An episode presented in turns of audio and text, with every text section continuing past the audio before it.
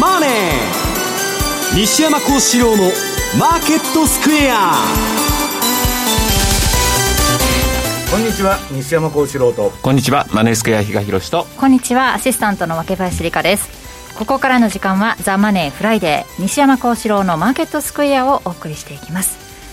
さあ今日金曜日日経平均株価は反落となりまして250円安2万7522円で引けたというところで、まあ、一時は600円以上下げて2万7129円と、まあ、また日銀がちょっかい出したってことでしょうね。だからあの結局上げが少なくて下げがまああの大きいということでね、はい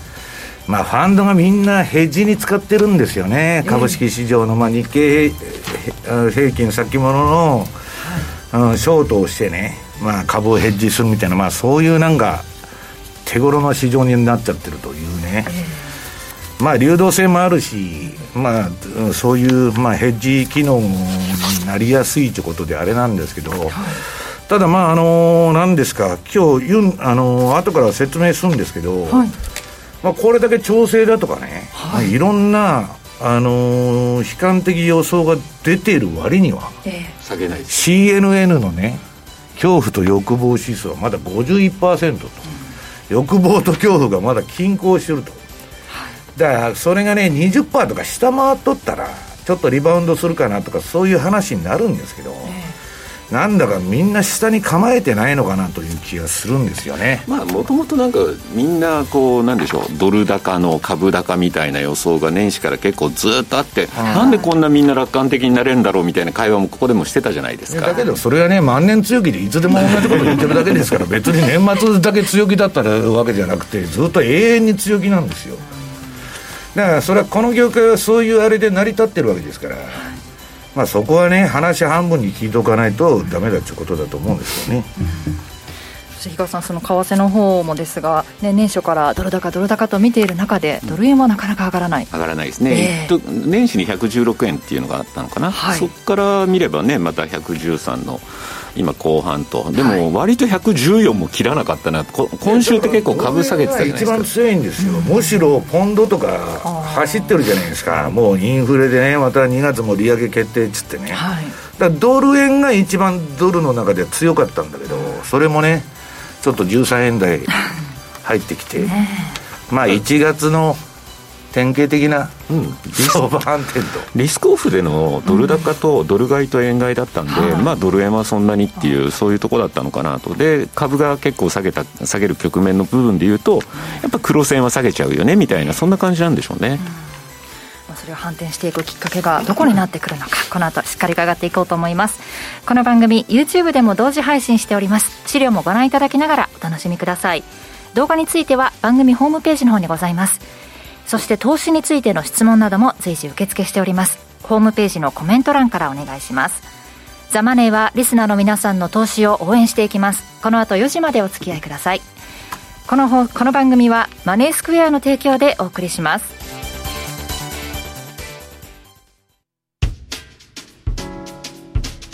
お聞きの放送はラジオ日経です。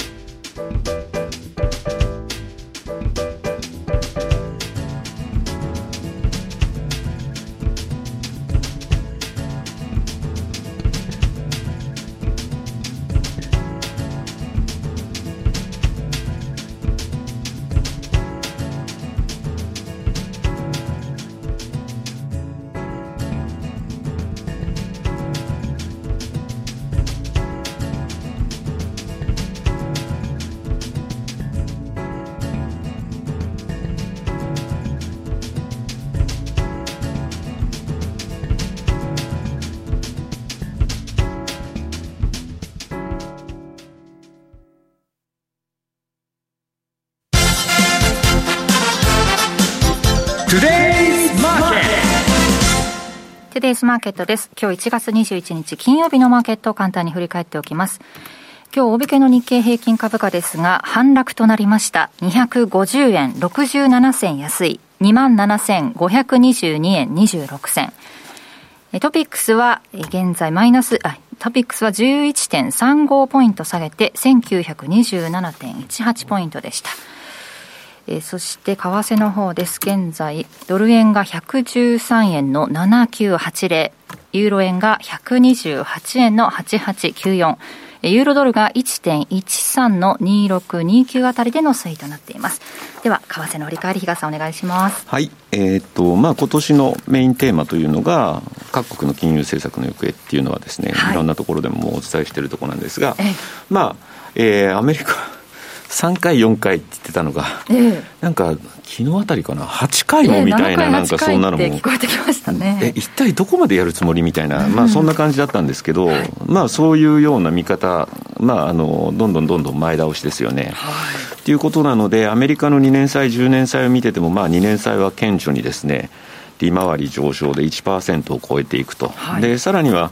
10年債も昨日まあ1.9 9近くまで行ってたのかな、はい、そしたらまあ今日ちょっとまた下がってしまってるんですけれども、そういう意味ではですね、まあ、金利はそれなりに上昇してると。はい、で結局のところ、これまでのアメリカとかって見てると、低金利ゆえに株高っていうのが当然、えーと、過去何年も続いてたわけなんですが、はい金利が上がっていくことによる副作用というのも、この番組でも何度もお伝えしてたかと思うんですけれども、はい、まあ、そういった動きが、まあ、ナスダックを中心とした IT、ハイテク株ですか、に少し見え隠れしてきてるのかなということで、ナスダックなんかもね、もうこれ、売りのトレンドになりなってるとい。うようなところなので、まあ、えー、シーズナルチャート、ニューヨーク株のシーズナルチャートなんかで見ると、まあ、これまでのパターンなんか歩んでるような、そんな感じに見えなくもないんですけど、私自身、ここのところの株安っていうのは、アメリカの方ですけど、はい、来週 FOMC 控えてるじゃないですか。で、過度にここ、あの、F、FOMC メンバーもですね、ちょっと高波色を強めてる、まあ、トップが急に180度変わったって言ってしまえばそれまでなんですけど、はい、結局のところ、過度になんかですね、そういった部分っていう、あの、高派になるのは構わないんだけど、ちょっと行き過ぎるのもどうかなというような、割とこれ株式市場からの、牽制的な動きにもつながってるんじゃないかなと、ここのところの株安の動きは。そうですね、その嫌いがあって、で、結局だからどれだけ。利上げするなっちゅう催促ですか？いや、利上げはいいんだけれども、例えばそれは、たとあの昨日言ってたような8回だとかじゃなくて、それ勝手に外野が言っとるだけで。すそうなんです、外野が一応言ってるだけなんです。8回連続上げるって言ってるわけででもそれに対してまた同調するような、今度 FOMC で発言になったり、うん、あるいは、えー、バランスシート縮小。ここにまでこう踏み込んだ発言、まあ、7月からぐらいやるって言って言っとるよね。だからそういった部分も徐々にそれがまた前倒しになってくるとかね。そういうことをちょっと抑えたいというようなところの動きが、まあ、このところの株なのかなと。当然ながら、だから、まあ、本当に高派と受け止められれば来、来週のその FOMC 以降も、しばらく株っていうのは。景気がいいから金利上げてるんじゃねえんですか、みんなそう言っとるじゃないですか、アメリカは景気いいから金利上げていくんだと。ただ、そうは言ってもですよ、適度なあの金利の引き上げだったらいいでしょうけど。いや、いや0.25、4回上げたって、皆さん、1%ですね、物価はまあ、それ以上に公式でも7%だから別に7%でもおかしくないんだよ、レートは。じゃあ、え、じゃあ7%に上げてもいいっていうふうにお考えになるわけですか？いや、7%に上げるってもいいんじゃなくて、うん、ビハインド・ザ・カーブで出遅れちゃって、尻に火がついちゃってるから、こういう連続利上げとかもっと上げろと、うん、こんな小幅な利利上げでね、インフレを抑えられるのかっていう話になっとるわけですよ、まあ、そうですね、そんなもん自業自得じゃないですか。まあ、これまでだっていくらでも出口模索する場面っていうのは確かにありました、うん、でもそれすらしてこなかったのに、ここだ今回に限ってここまでの前倒しっていうのは確かにちょっといかがなものかなと。でも、えっ、ー、と、うん。高派と受け止められた後っていうのは、かなりやっぱり株式にはまだ調整が入ってきてもおかしくないんじゃないかなというふうにはまあ思うところで、結局のところ、ドルインデックス、まあ、今のところまだ過去から見れば、そこそこまだ高い水準って言ってしまえばそれまでなんですけど、まあ、えー、これがまたドスンときてもですね、ドルにある程度調整が入っても。全然上がらないじゃん、こんだけ利上げって言ってるのに。上がらないし、でも下がりもしないっていう言い方もあるんですよね、ここのとこの。いや、これで比嘉さんはね、じゃあ株が大幅安とか暴落したら、はい、えっと、FRB はもう利上げしないと。いや、やっぱりトーン、トーンダウンしてくると思いますよ、それは。あだから回数を減らすってことですかいや、回数なのか、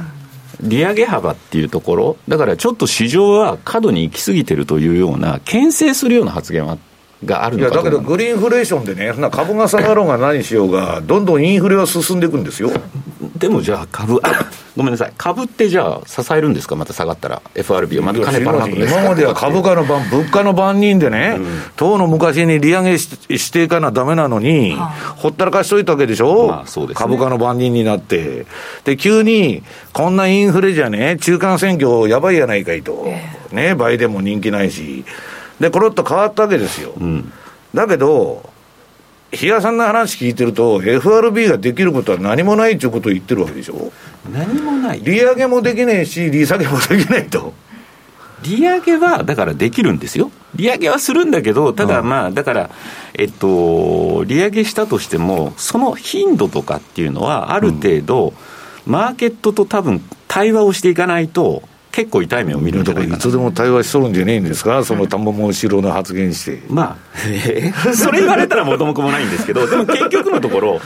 私は少なからず、ここまでの,、はい、あの FRB っていうのは、ちゃんと会話はしてきてると思ってるんですよ。会話じゃなしに、会話はちゃんと洗脳してきたってことでしょ、その、まあ、そう言っちゃえばそうですけど、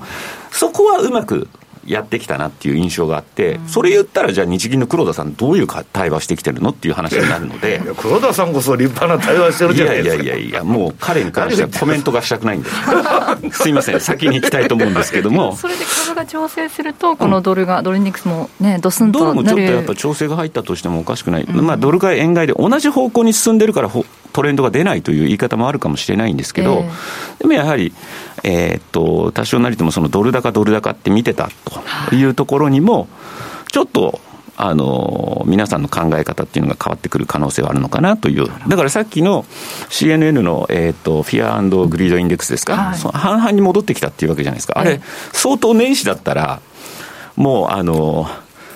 greed の方？の方に多分触れてたと思うんですよ。うん、で今ならもっと恐れっちゅうかね、恐怖が高まってないとおかしいと思うんだけど、でもまだ51から。半々には来てるっていうところかもしれないですいやだからのんびりしとるなっちゅう感じじゃないですか、比嘉さん。だから別に利上げなんか怖いと思ってないわけですよ、市場は。51%なんですから、こんだけ下げて、うん。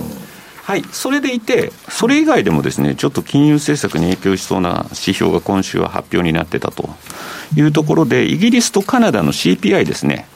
こちらがまあ発表になってて、まあ、イギリス、カナダともにですね、やはりこのところのインフレ、というところはやはり否定できない値動きあ動きだよねというところなので、まあ、早ければカナダは来週の1月26、えーと、FOMC とほぼ同時期同日なんですけど、ここでまあ政策決定会合を予定されているので、まあ、本当に利上げという第一段階に踏み切れるのか。で、おそらく、イギリスは次2月の3日なんですけれども、うん、まあ、12月に一度やってるという事実もありますので、これ、連続的にやってくるんだろうなと、はい、でまあ、結局、えー、特に影響しているのは、この2つの国に関影響関係しているっていうと、まあ、原油国かなというところを見る言えると思うんですけど、まあ、WTI を見ててもですね、もう90近辺、今日少しやっぱりちょっと調整入ってましたけど、これまた100ドルとか言ってもおかしくないと。いうような話。地政学もね、変だしね。放ってますし、で、今週実は西山さんに聞かれて、おんと思ったのが、イギリスの株ってなんで上がってんのっていきなり言われたわけですよ。はい、FTSE100 だけなんか他の株価と形状が去年から違うよねというようなことを聞かれて、全くのマークだったんですけど、確かには綺麗な形状してたんだなと。はい、で、これって、なんか FTSE100 のですね、構成、銘柄の構成を比率を見てると30%ぐらいが銀行、エネルギー、鉱山というところなので、まあそういう意味では金利が上がってる。イギリスの10年債も結構なあの感じでですね、上がってきてる。さらには先ほど見せた、えー、WTI、資源が上がってる。で、なおかつやっぱり FT さん、FT ってなんか配当成功なんかも悪くないし、あと M&A 絡みでヘルスケアなんかの株とかが好調と。いうようなところで、コロナに関しても、ピークアウトして、ここからもう共存していくぐらいのもう姿勢を示しているというところもありますので、イギリスの今、一人勝ちですか、比嘉さん。もう今のところ、だからこれでアメリカの株崩れて、本当にここのイギリスの FTSE も、本当に今のまだこういった状況からそれほど大きな崩れにならないのか。どうなのかっていうのは、一つ、ちょっと投資の先で FTSE っていうのも、今後考えていっても面白いのかなというような感じはしてるんですよね。さすが007の国ですね。で、それに絡んで、まあ、ちょっとユーロポンドなんかの週足、もうちょっと持ってきたんですけど、まあ、金融政策という意味では、まあ、ユーロ圏は今年しない、ただちょっとなんか、ラガルドさんも、昨日ちょっと一つのですね、なんか発言のある記事だけを見て、私も勘違いしたんですけど、まあ、えっと、経済データ次第では、ECB はインフレに対応する用意があるとかっていう発言してたっていう、そこだけ私見ちゃったんですね、ヘッドラインだけを見て。あれ？この人まで心変わりしたの？と思ってたら、それ以外にも、まあ、ユーロ圏の物価上昇の50%はエネルギーに起因してるから、はい、結局2022年にインフレは緩やかに低下する見込み、そういうような発言もして、とそういうことになそうだったんですよ。だからちょっとドキッとしたんですが、でもそういうことも言ってたってことは、まあ、なかなかやっぱり、ちょっと利上げにはまだ、えー、だからラガルドと黒田さんは同じなんですよ。雨が降ろうが槍が降ろうが、あの不退転の決意で臨んでるわけですから、まあ、ドイツとかね、黙ってないでしょうからね、そういう意味では。ただ ECB もですね、ちょっと年末にかけては1回ぐらい利上げに踏み切るんじゃないかぐらいの目も少し出始めてると。えー、いうところではあるんですが、それに対してイギリスっていうのは、まあ、利上げ連続して行っていくであろうというふうに考えると、まあ、ユーロポンドって、えー、と当然ながら、まあ、金利面で見れば、ユーロが売られて、ポンドが買われてるという感じだよね。で、週足なんかを見てると、少し標準偏差なんかもちょっと上がり始めそうな雰囲気。で、まあ、これ、状況からすれば売りのトレンドというところにもつながっていく可能性があるかなとい。うところもありますので、まあ、そういう意味では、まあ、金利差という非常になんか、シンプルな部分から考えても、ユーロポンドの売りというようなところ、で大体0.825近辺ぐらいまで来ると、一回ちょっと戻ったり、過去してるんですけど、まあそこをまた抜けてったら結構これ、あのスピードついてくるのかな。だから仕掛けるんだったら売りトラリピなんかやってみると、スワップは受け取りになりますし、面白いのかなというような感じで、今日ちょっとユーロポンドもご紹介をしてみましたと。はい、で、最後にさっきもちらっと申し上げたんですが、えー、言ってなかったかな。えっと、先だって、はい、えっと、先週の土曜日ですね。えー、化林さんも、あと西山さんにもご参加をいただきまして、はい、新春セミナーの方を開催させていただき、はい、えー、まあ、えー、第1部から第2部、第3部、第4部は前半後半に分けてというような形で、トータル5つのですね、動画の方、アーカイブの方をですね、昨日 M2TV の方にアップさせていただいております。まあ、気になる今後の、えー、相場動向等々ですね、うん、えー、それぞれのパートでですね、えー、お話しさせていただいておりますので、はい、ぜひ。マーケットビューチャンネルの方からご覧いただけるということですので、はい、ぜひご覧になってください。私、ツイートしときましたんで、そこからのロールからも。飛べますんで、はい、はい、新春セミナーの方動画でアップされているというお知らせでした。そして西山さんの方からは、はい、アメリカ株はスーパーバブル想定されているような小さな利上げ幅でインフレを止められるのか、はい、株が大幅下落しても利上げするのかという長いテーマですこのところね、えー、会議が多くて、はい、今年どうなるんだと、まあ今年はね、最初から難しい相場になるとは言ってるんですけど、はいえー、っとね、これ、きょえー、っと、去年の7月にね、このあのー、GMO のグランサムさんっていうのは、まあ、歴史的なバブルをね、はい、克明に研究している人がいて、そのグランサムの記事が今日ブルームバーグに出たんですよ。はいで、なんと驚くや SP500 が50%近く下げて2500まで下がると。半値だと。まあ半値でもね、バリュエーション的に言えば、シラ ー PER とかバフェットインディケーター見ればね、別に割安でもなんでもないんですよ。半額になったって。そのぐらい、まあ、あの、バブルがすごかったと。スーパーバブルだって言ってる。で、この人は、あの、基本的にですね、あの、バリュー投資家ですから、割高なもんはいらんという考え方で、割安の株を拾っていくという考え方の人なんでね、まあ、いわば逆張りというかですね、安いもんしか買わんと。はい、でまあ、高かったら売っていくという考え方なんだけど、まあ、要するにね、まあ、比嘉さんとも今日喋ってたんですけども、もうさ最近ね、そこら中で末端でわけのわからないバブルが、もう、そこら中でもうでっち上げのバブルみたいな商品がたくさん出てきて、はい、でそういうものの取引所とかね、まあいろんなもんができて、もう、こんなアメリカ株のバブルなんか知れとるでというようなね、狂乱のバブルが起きてる。本当に。で、それはまあ置いといて、まあこれ、まあ投資家のクレイジーな行動って言っとんですけど、それをやったのはね、結局これグリーンスパン以降はバブルが崩壊したらまたバブル作るっていう繰り返しやっとるだけなんですよ。はい、で、このジェレミー・グランサムは、まあ FRB のね、その議長っていうのは極めて無能だとずっと言っとるわけですよ。ボルカーまでとまともなのは。で、従来の金融政策に戻せと。株が下がろうが何しようが、インフレのね、物価の番人である以上、インフレになったら金利締めろやと。いう当たり前のことは当たり前に言っとんですよ。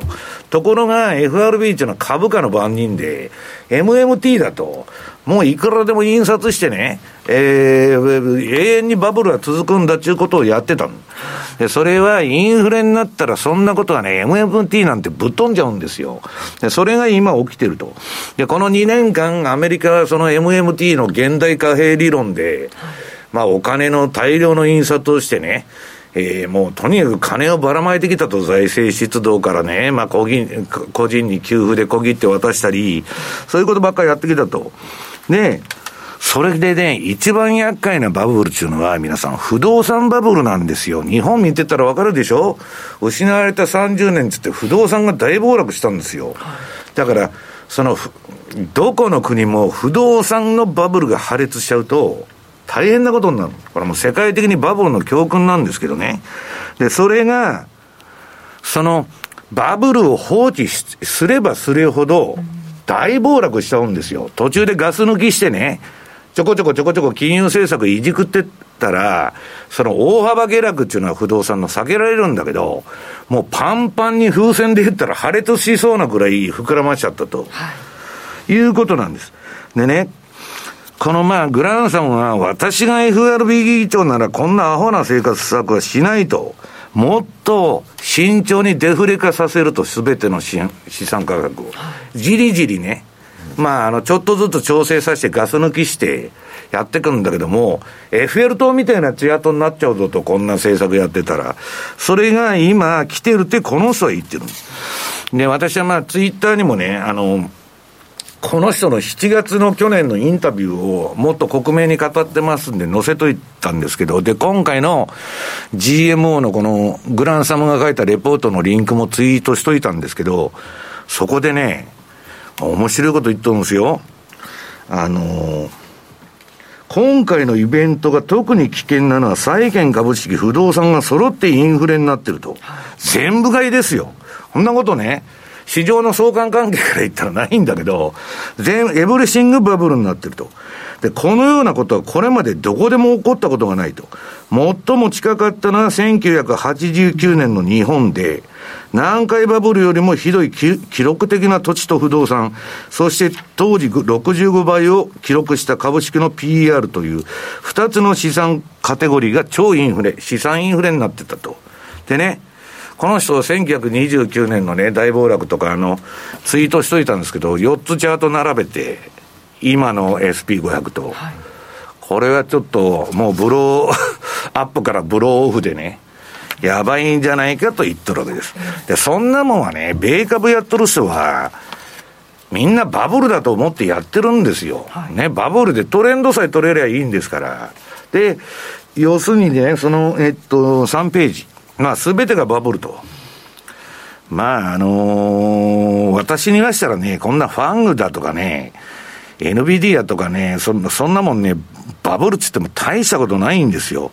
もうね、プライベートエキュリティとかスパックとかね、ミームだとかね、まあ、あとはまあ、あのー、トークンに絡んだね、いろんな、まあ何とは言いませんけど、変な商品が山ほど出て、アホみたいな値段がついてる。で、これはバブルはいいんですけどね、バブルっていうのは始まりがあって終わりがあるんです、いつでも。で、その4ページ。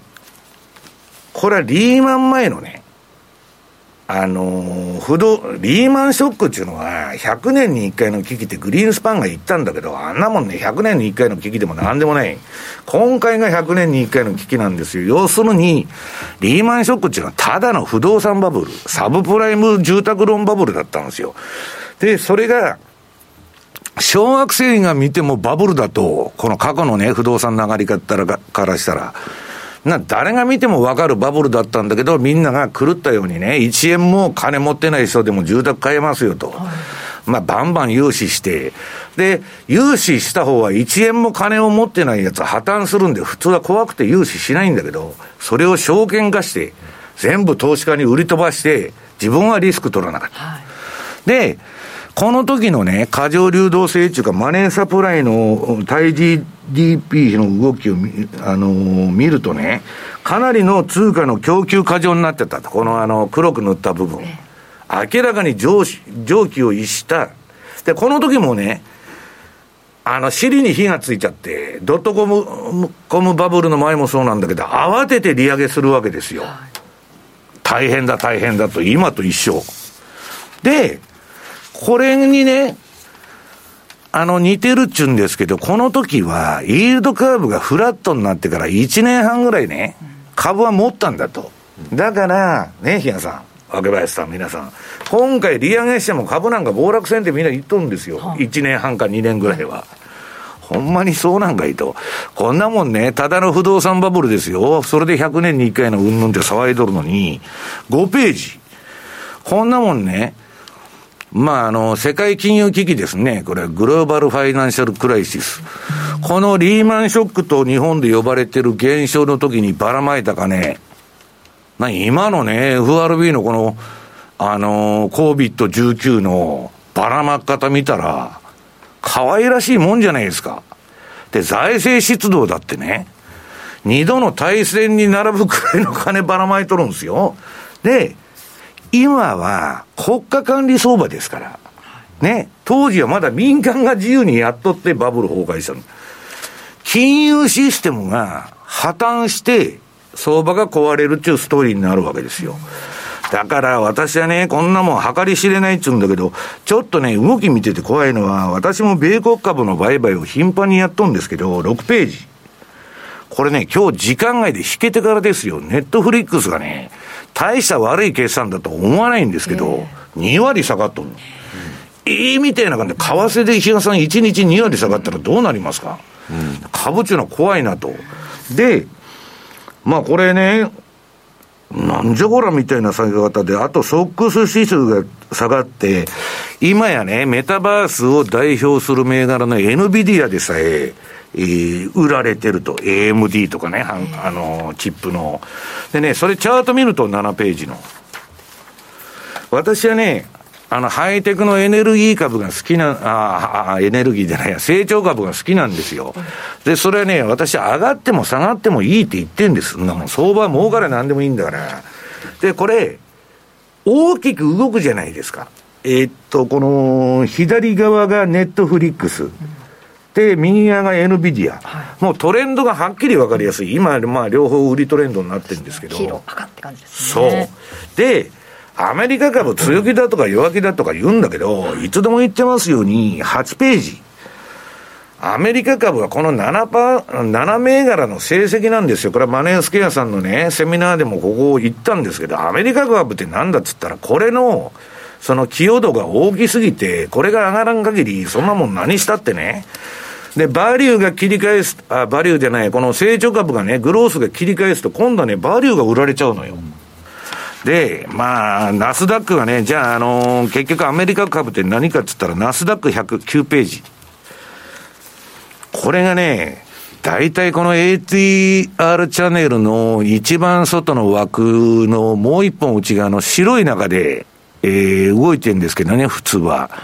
で、それまあはみ出すとバーッと行く可能性あるんだけど、今回ね、それははみ出してきたと。はい、ね、でも完全に売りトレンド相場になってんで、まあ、比嘉さんが言うようにね、比嘉さん、比嘉さん3月までぐらいね、ちょっと何があるか分かんないみたいなこと言ってんだけど、ちょっと気をつけた方がいい。はい、でね、まあ、あのー、日本人っていうのは、石橋を叩いて渡るわけですよ。大丈夫か大丈夫かと。で、ジェネラルコン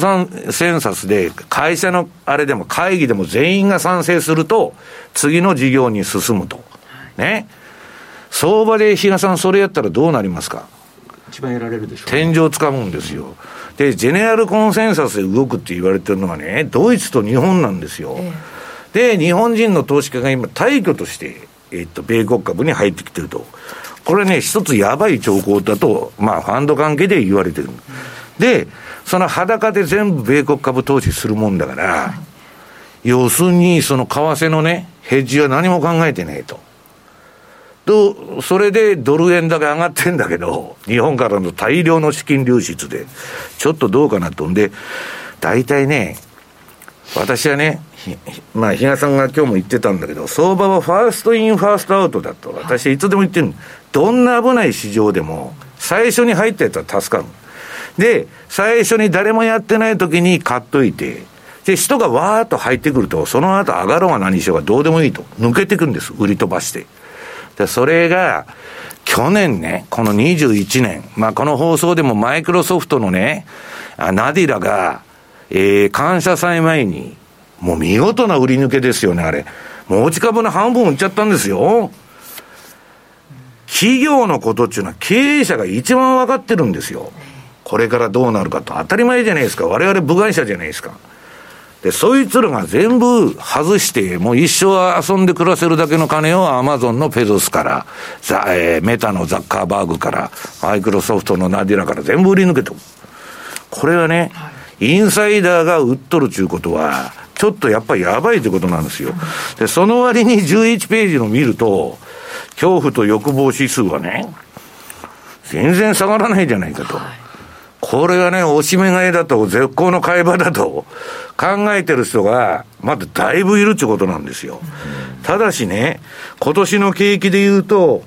これね、サクソバンクのあの、リサーチって結構面白いレポート出すんですけど、12ページ。このね、世界の信用インパルス指数って前も紹介したことあるんですけど、これがマイナスになるとね、その後6ヶ月か9ヶ月で、これアメリカの話、あ世界の信用インパルス指数ですけど、景気はね、大幅に冷えるっていうのが過去のパターンなんです。だから今年ね、日本も景気、アメリカも景気ってみんな私の周りでも言っとるんですけど、こんな日嘉さんなんか、景気いいようなね。え、え誰が言ってるんですか、いやみんな言ってますよ。特に感じないんですけど、全くもって、ね、いや、だから、我々は自分の足元の暗さにね、悲観的に、思うんだけど、世の中に日嘉さんと違って、儲けてる人がたくさんいるわけですよ。なるほど。で、まあ、それはそうとね、日嘉さんが言うように、前のめりになって、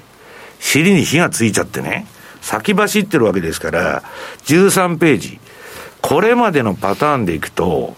ね、FRB のプログラム通りこの SP500 が上がったり下がったりしとるわけでしょ、はい、で、これから利上げしますと。ね。で、えー、なんだ、えー、量的縮小もしますと。はい。そんなもん、普通にこのチャート通りなら上がるわけないじゃないですか。だから、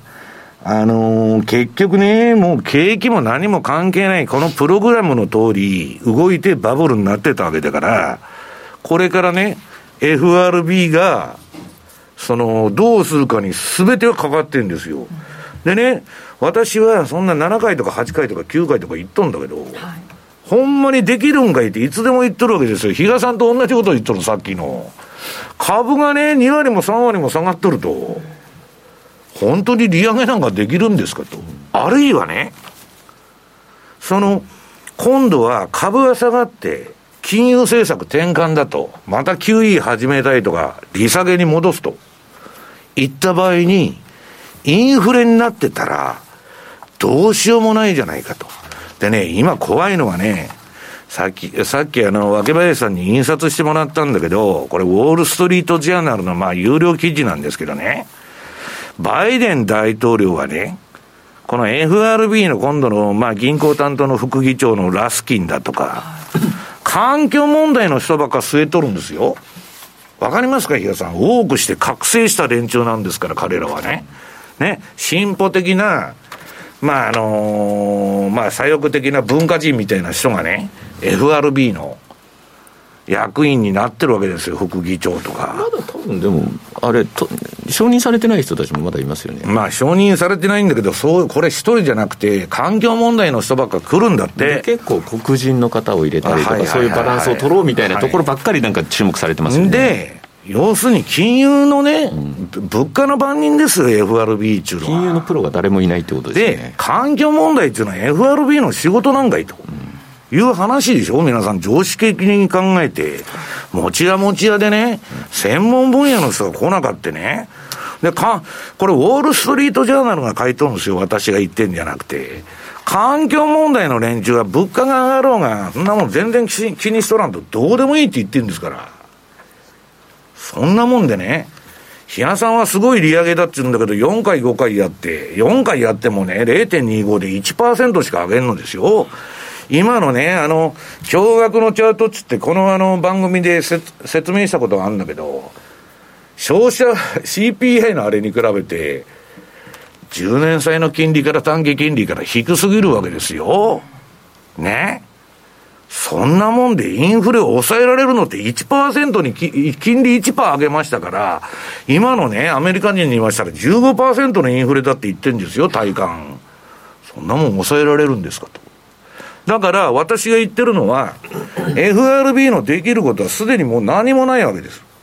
利上げも利下げもできないんですから。わかりますか？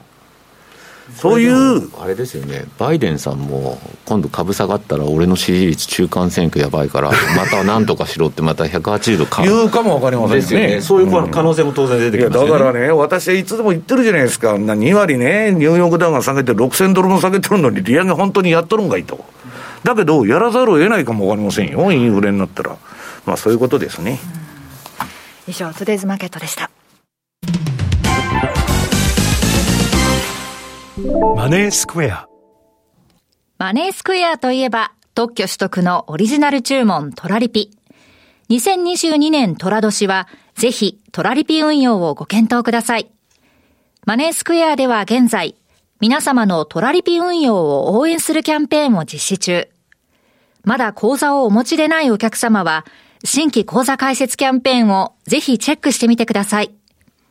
今なら、クオカード500円分が、お友達もあなたももらえるお友達紹介キャンペーンも開催しております。さらに、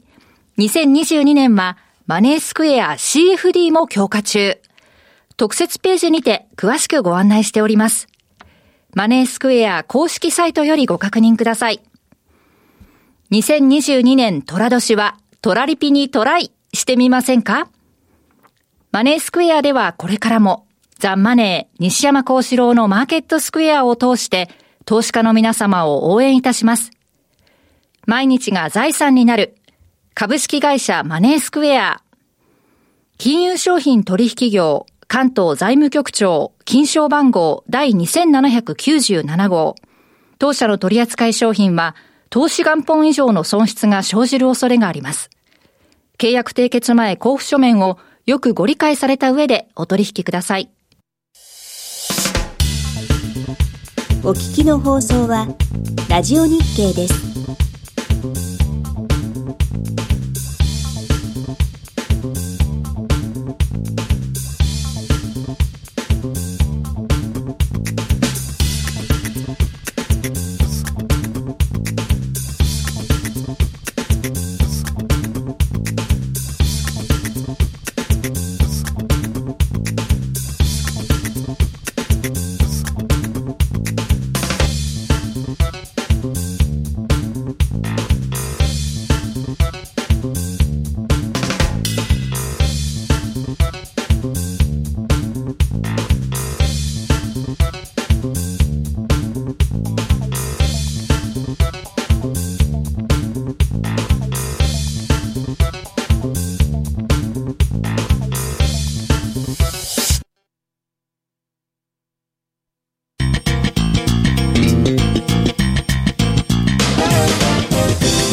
幸四郎のマーケットスクエア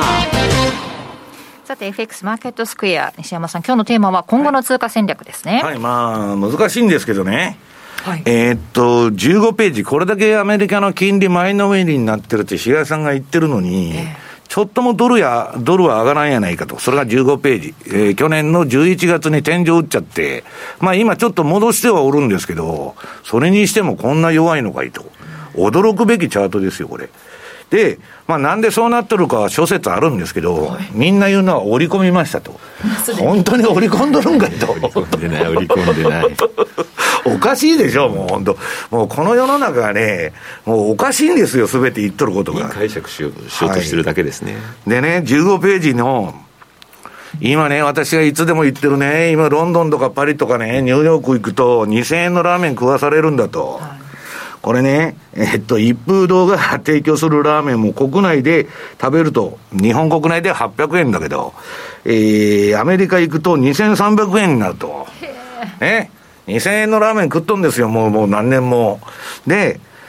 これは実行レートからしたらね、比嘉さんがドル円の上昇にハテナマークつけてるのはこれなんですけど、ちょっと、1971、2年のね、1ドル300円のレベルの円安なんですよ、今実質実行レートでは。これはおかしいと。でね、これみんなね、運用者の間でも話題になったのは、このビル・ゲイツが、都市伝説のね、あれみたいに言われて、そこら中から叩かれてたの。はい、こいつがコロナどうのした、どうかしたとかね、都市伝説みたいな話があったんだけど、それで自分は大迷惑しとるんだと、ね、おかしなこと言うなって言っといたんだけど、またね、これね、フィナンシャルタイムズ、世界一のクオリティペーパーですよ、エコノミストとフィナンシャルタイムズって言ったらイギリスの。ね。それが、ビル・ゲイツがね、えっと、各国政府に数十億ドルを拠出しろと。要するに、コロナより質の悪いウイルスが今後蔓延するんだと。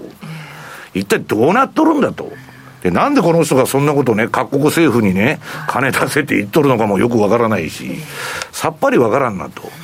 ただまあ私はね、コロナと緩和っていうのは、あの、セットになってんで、また金融緩和に戻る可能性あるなと、こんなもんが出てきたらね、思ってる。んで、もう通貨戦略はっきりしてドル円。まあこれに絞りますけどね、時間がないんで。これはもう1月は乱高下でわけわからん相場なんですよ。はい、で、ドル円が上がりやすいのは、まあ数勢的に2月から4月の頭まで。まあだから2月まで待ってもね、ドル円の買い値の、あの、遅くないだろうということで、で、18ページのその冷やしが出てるんですけど、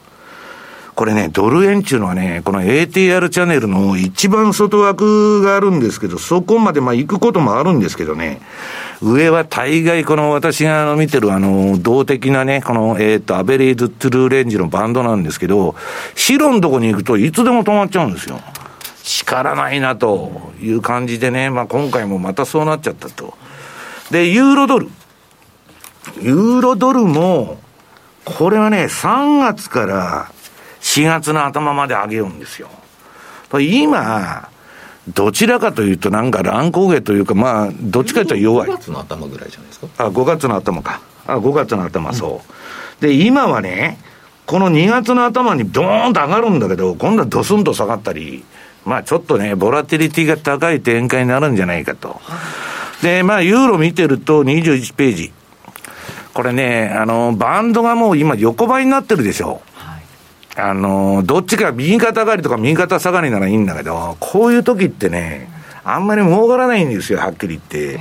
で、えー、っと、これユーロ円か。えー、っと、で、次がね、5ドルドル。5ドルはすごく元気が良かったんだけど、このところ。はい、まあ元気が良かったって言っても大して上げとるわけじゃないんだけど、まあしっかりしてたんですけど、今日は次の23ページの5ドル円見ても、まあこの株が下がったってことで、まあ株と同じ動きすんでね、まあリスクオフの5ドル円売りだということでですね、このまま、あの、移動平均もちょっと横、まあ若干右肩上がりになってるとはいえ、横ばい気味のあれなんで、まああんまり今、あの、あれだと。で、わけわからんポンドだけがですね、24ページ。まあ一番しっかりしてると。株もね、皆さん。で、ポンド円は、ドル円が今、まあちょっと落ちとる分ですね、それにスライドして下がってるんですけど、まあ一番元気のいいいい株と通貨は、イギリスでありましたというようにも不思議な話でございます。はい、以上、FX マーケットスクエアでした。お聞きの放送はラジオ日経です。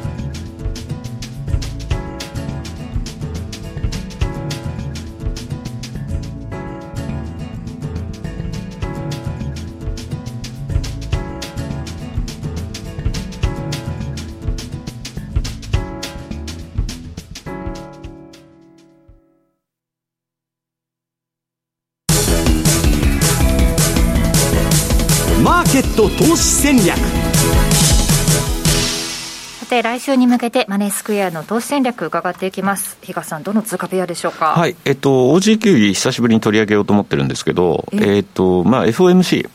えっと注目を浴びてるわけなんですが実を言うと来週オーストラリアとニュージーランドの消費者物価指数の発表もあると、え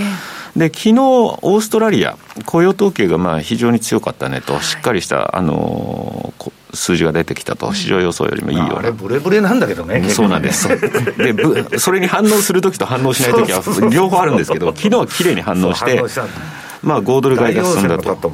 で、これまでオーストラリアっていうのは、2024年までちょっと利上げはできねえだろうというようなことをずっと言い続けて、まあ、その一方でニュージーランドは利上げをしてきたということがあるんですが、えっとやはりここに来て、えー、インフレっていうところはですね、もう無視できないんじゃないかと。で、ま、ましてや雇用もしっかりしてきてる、経済もまあコロナ、ウィズコロナでうまく立ち入ってるんじゃないかということになると、やっぱりオーストラリアも利上げっていうのが、あの避けては通れないだろうというような見方になってきてると。5月にもみたいなね、話も出てる、そうですね。で、2月1日が今度、あの政策決定会合があるんですよ、オーストラリアは。そういう意味では、次の、えーと、物価指数、これがまた強い数字が出るようだと、はいこれまでなかなかその利上げということに踏み切れなかった、えー、オーストラリアの総裁もですね、そういったところを認めるような発言につながってくれば、もう一段。まあ、ローさんが何言うかで、ね、そうですね、そこは気になるところかなと。で、えー、ニュージーランドもやはり物価の数字は強そうだというのがあるので、これが1月27日に出てくる、はあ、そういう意味では、だからそういったところをまたあの材料にですね、えー、まあ、OG 買いになったり、ニュージー買いになったりというようなところで、はあ、ようやくボラティリティは高まってくるかなというふうに思ってます。はあ、で、OG ニュージーのですね、ちょっとチャートを見てると、ごめんなさい、日足じゃなくて、これ、週足ですね。はい、えっと、OG 買いの買いトレンド。オージーの買いトレンドが、うん、ちょっと出てきてますんで、まあそういう意味ではですね、ここ一旦1.07、なかなかちょっと最近久しぶりの水準なんですけど、このあたりを抜けて、また、あのよくこの番組でもお伝えしたこれチャート見たら分かるけど、一番出来高できてるとこを今、駆け上がってるんですよ。だからここ抜けていくと、私はレポートに書いたんですけどね、また面白いというか、うん、あのトラリピ向きの動きになってくるんかなと、一定のトレンドが出て、それがまた反転してみたいな、うん、そういう動きにつながりやすいのかなというふうにはですね、捉えてるんで、また OG9 位、今日はご紹介しました。はいことでね、まあ、あの来週は FOMC もありますし、ちょっとね、注目の局面続きますよね。そうですね今度だからアメリカの雇用統計なんかももっと注目されないような、そんな気がしてきて、これからはやっぱ物価の数字じゃないですかね。ええまあ、今年はね、会合がもうすべての材料ということですね。はい、一つ一つ指標をチェックしていこうと思います。さあ、番組そろそろお別れの時間近づいてきました。今日ここまでのお相手は西山幸四郎とマネースクエア比嘉宏と若林理香でした。さようなら。この番組はマネースクエアの提供でお送りしました。